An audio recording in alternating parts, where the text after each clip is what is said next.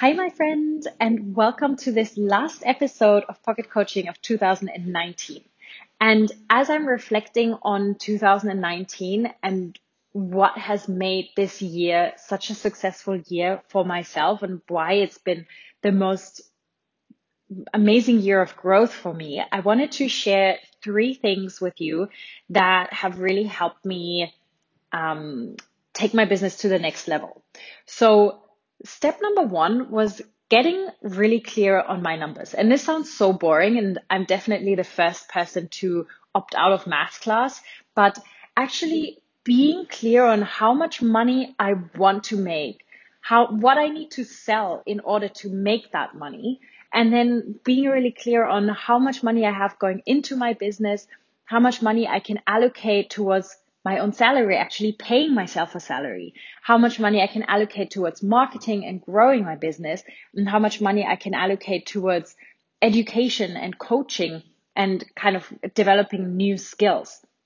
And sitting down twice a month to look at the numbers and see, okay, this is how much I have.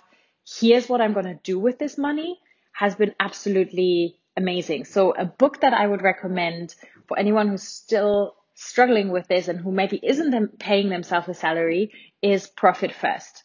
Highly, highly recommend. I'm actually doing uh, training with my mastermind group this month on this because I think it's so important to get that clarity on those numbers.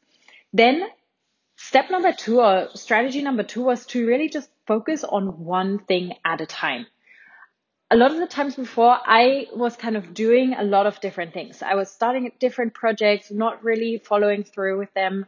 And this year I said, okay, I'm just doing one thing at a time. So for the first six months of the year, I did a live webinar every single week in order to build my evergreen funnel. So I now have an automated funnel that's bringing me passive income, but it took me six months to build that. After I built that, I launched my mastermind. After I launched my mastermind, now I'm working on a membership site that's all about getting more clients online, improving your sales skills, and converting your audience into paying clients. So really just doing one thing at a time has allowed me to stay more focused, stress less, and do better at that one thing. So that's strategy number two, focus on one thing at a time.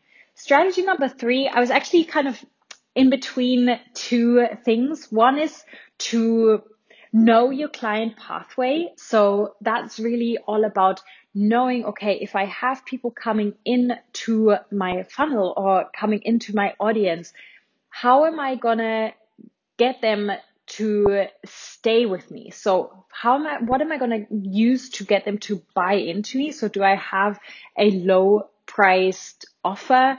Maybe a um, mini course or an ebook or something like that. And then what comes after that? What's kind of the next step for that client? So how can I elongate that client pathway so I can keep one person with me for a longer period of time?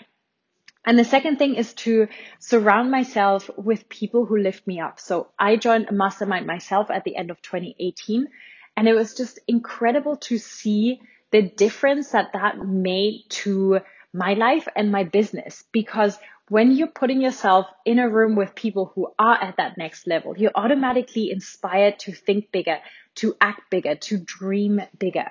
And that along with having a coach by my side who held me accountable and who forced me to stay focused on one thing and who forced me to focus on, okay, what's actually the one thing that you want to achieve? Let's do that. And then move on to the next thing. So basically there's four things in here instead of three, but I wanted to share this with you as we're going into the new year. I would love to hear from you what, which one of these you might take on in order to take your business to the next level. Is it getting better at knowing your numbers? Is it focusing on one thing at a time? Is it working on your client pathway so you can keep clients for a longer period of time and have them continue to invest with you? Or is it to put yourself in a room virtually or in real life with people who inspire you to think and act and dream bigger? I'm wishing you the most amazing 2020. I can't wait to continue to support you in this new decade. And I would love to hear from you. And let's talk about your goals for the new year.